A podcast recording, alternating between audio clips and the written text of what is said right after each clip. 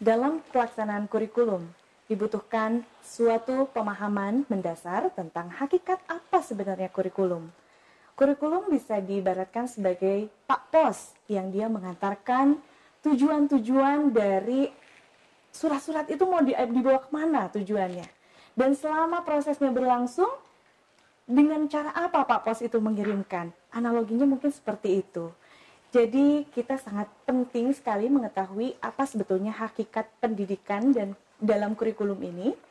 Uh, untuk itu saya akan panggilkan seorang narasumber dari pakar kurikulum pendidikan dari Universitas Pendidikan Indonesia, Ibu Dr. Laksmi Dewi MPD. Beliau juga menjabat sebagai Ketua Departemen Kurikulum dan Teknologi Pendidikan di Universitas Indonesia. Kepada Ibu Ami, saya persilahkan. Apa kabar Bu? Baik, Assalamualaikum. Alhamdulillah. Waalaikumsalam. Hmm, gimana kabarnya Bu? Baik, alhamdulillah. Uh, sejauh ini selain mengembangkan uh, departemen, kemudian aktivitas Tridharma, apalagi nih kesibukannya Bu Ami? Sibuk mengurus Saya anak di rumah. ya? Boleh, boleh, ya, boleh. Panggilan uh, ini ya, panggilan yang lebih akrab, lebih akrab gitu. Siap. Gimana Bu? Mm-hmm mengurus anak di rumah? mengurus anak ya, tentu itu ya. yang paling penting hmm, ya jadi balance ya work life balance gitu ya Bu Ami. Bu Ami ini uh, saya uh, senang sekali untuk bincang-bincang dengan seorang pakar dari kurikulum pendidikan. Ini tentang hakikat nih Bu Ami. Nah, ya. hakikat ya. pendidikan uh, terutama kurikulumnya di Indonesia. Nah seperti apa sih hakikat kurikulum itu Bu Ami? Baik saya akan sedikit menjelaskan mungkin sejarah kenapa sih muncul istilah kurikulum gitu mm -hmm. ya di dalam sistem pendidikan kita itu hmm. istilah kurikulum itu diambil dari istilah kurir dan kurere. Hmm, nah, itu dari bahasa Yunani. Hmm. Ya, jadi diartikan bahwa kurir kurere itu sebagai seorang pelari yang akan hmm. menempuh jarak dari hmm. start sampai finish. Hmm. Nah, dari analogi itu kita pindahkan menjadi konsep kurikulum itu menjadi uh, sebuah uh, serangkaian mata pelajaran mm-hmm. yang harus dicapai oleh peserta didik mm-hmm. untuk mencapai suatu ijazah dan mm-hmm. itu adalah konsep yang paling tradisional, mm, paling konservatif, iya, ya, yang paling paling lama, paling lama. Hmm. Di Kemudian setelah mm-hmm. itu berkembang menjadi mm-hmm. uh, lebih luas lagi mm-hmm. bahwa kurikulum itu bukan hanya sekedar seperangkat pelajaran, tapi juga seluruh aktivitas yang mm-hmm. dilakukan oleh siswa yang dibimbing hmm. oleh sekolah, hmm. baik itu oleh guru, hmm. oleh tenaga kependidikan hmm. lainnya, yang tujuannya adalah untuk meningkatkan kompetensi para peserta hmm. didik, hmm. yang memang di bawah bimbingan hmm. uh, sekolah hmm. dan pengawasan dari sekolah juga. Oke, baik Bu. Jadi kalau hakikat kurikulum itu ada beberapa uh, komponen sih Bu dalam dalam, dalam hakikat uh, kurikulum itu. Iya, uh, sekarang ini dengan perkembangan ilmu pengetahuan mm -hmm. dan teknologi, kurikulum pun mengalami perkembangan seperti mm -hmm. yang tadi saya sampaikan. Ada yang bicara kurikulum itu sebagai sebuah tujuan, mm. tujuan untuk mencapai uh, visi. Iya, visi, mm -hmm. kompetensi yang ingin dicapai. Mm -hmm. Kemudian juga kurikulum sebagai aktivitas mm -hmm. yang tadi e, berisikan tentang pengalaman-pengalaman mm -hmm. yang dilakukan oleh peserta didik mm -hmm. di bawah arahan, bimbingan guru mm -hmm. dan sekolah tentu mm -hmm. saja. Kemudian juga kurikulum sebagai alat evaluasi, sebagai mm -hmm. evaluasi untuk menilai sejauh mana mm -hmm. e, rangkaian tujuan yang telah disusun mm -hmm untuk kemudian di, dilihat efektivitasnya, mm -hmm. dinilai apakah uh, sesuai dengan apa yang sudah direncanakan atau mungkin juga ada hal-hal yang perlu kita perbaiki. Mm -hmm. Kalau fungsi kurikulum sendiri untuk orang tua, kemudian untuk uh, pendidik dan masyarakat pada umumnya sebetulnya apa nih Bu Ami? Oke, okay. fungsi kurikulum ini banyak ya, bukan hanya bagi peserta didik itu mm-hmm. sendiri, tapi juga untuk guru atau pengajar, mm -hmm. kemudian uh, sekolah atau pengelola pendidikan. Mm -hmm kemudian juga bagi masyarakat. Hmm.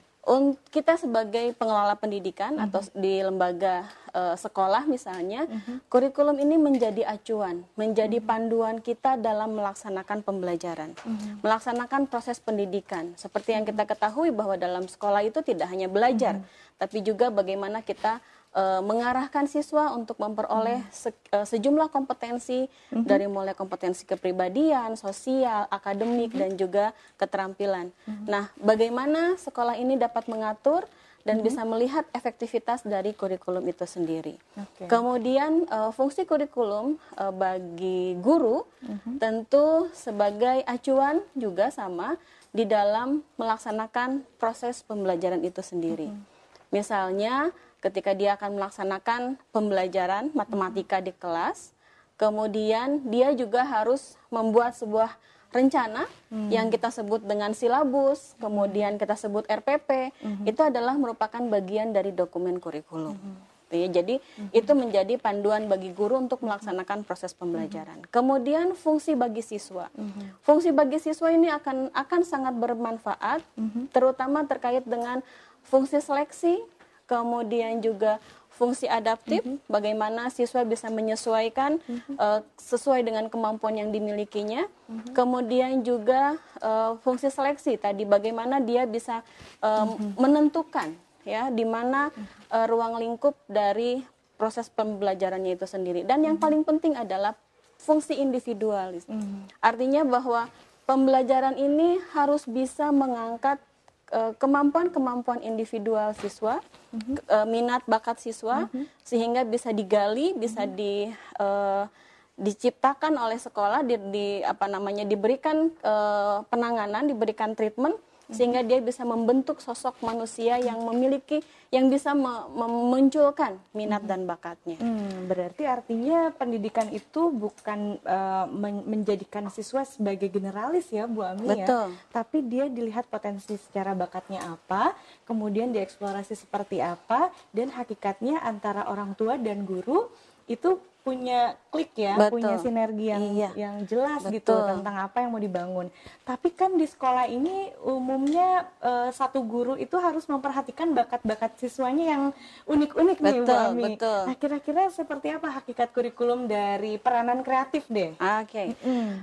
Kurikulum ini prinsipnya adalah uh, pendidikan itu ingin mm. menggali potensi-potensi mm. siswa uh, yang ada di dalam dirinya. Mm -hmm bagaimana kurikulum ini bisa menyediakan. Mm -hmm. Karena di dalam proses pendidikan kita kita mm -hmm. mengenal ada intrakurikuler, mm. ada kokurikuler dan ada ekstrakurikuler. Mm. Nah, bagaimana fungsi kreatif ini melalui ekstrakurikuler mm-hmm. misalnya bisa mengembangkan minat dan bakat siswa itu mm. sesuai dengan kemampuan yang dimilikinya. Mm, Jadi gitu. sangat mm-hmm. uh, sangat difasilitasi mm-hmm. dalam proses pendidikan mm-hmm. itu sebaiknya. Apalagi sekarang ekstrakurikuler di sekolah-sekolah sudah sangat luar biasa mm-hmm. banyaknya dan itu pilihan-pilihan sudah bisa mengakomodasi ya. minat dan kemampuan minat dan siswa ya. gitu ya dan itu memang uh, bicara tentang uh, peranan kurikulum mm -hmm. sebagai fungsi konservatif, mm -hmm. fungsi kreatif mm -hmm. dan fungsi kritis, mm. gitu ya. Nah, fungsi kritis ini seperti apa nih Bu Ami? Bahwa boleh kurikulum itu bisa mm -hmm. memberikan uh, krit apa ya? Uh, mm -hmm. Dia bisa menghadirkan satu mm -hmm. hal yang inovasi, satu hal-hal mm -hmm. yang terjadi jika terjadi perkembangan ya mm-hmm. jika ada perkembangan ilmu pengetahuan mm, kemudian uh, perkembangan teknologi mm-hmm. itu bagaimana dia bi- uh, bisa memasukkan uh, ilmu mm-hmm. pengetahuan itu menjadi sebuah kurikulum mm-hmm. kemudian dikritisi kan mm-hmm. tidak hanya bahwa ilmu pengetahuan itu mm-hmm. harus uh, semuanya mm-hmm. masuk tapi mm-hmm. harus dipilah harus mm-hmm. difilter harus di, di, ditentukan mana yang sesuai dengan uh, peserta didik Ya, menarik sekali ya tentang hakikat uh, pendidikan uh, dari konteks kurikulum ini. Nah, seperti yang sudah tadi Bu Ami jelaskan bahwa pendidikan itu ada peranan-peranannya tersendiri. Satu statement terakhir nih uh, di akhir perbincangan uh, kurikulum kita hari ini dari Bu Ami silakan. Baik, uh, pendidikan tanpa kurikulum tidak akan berjalan dengan baik. Mm -hmm.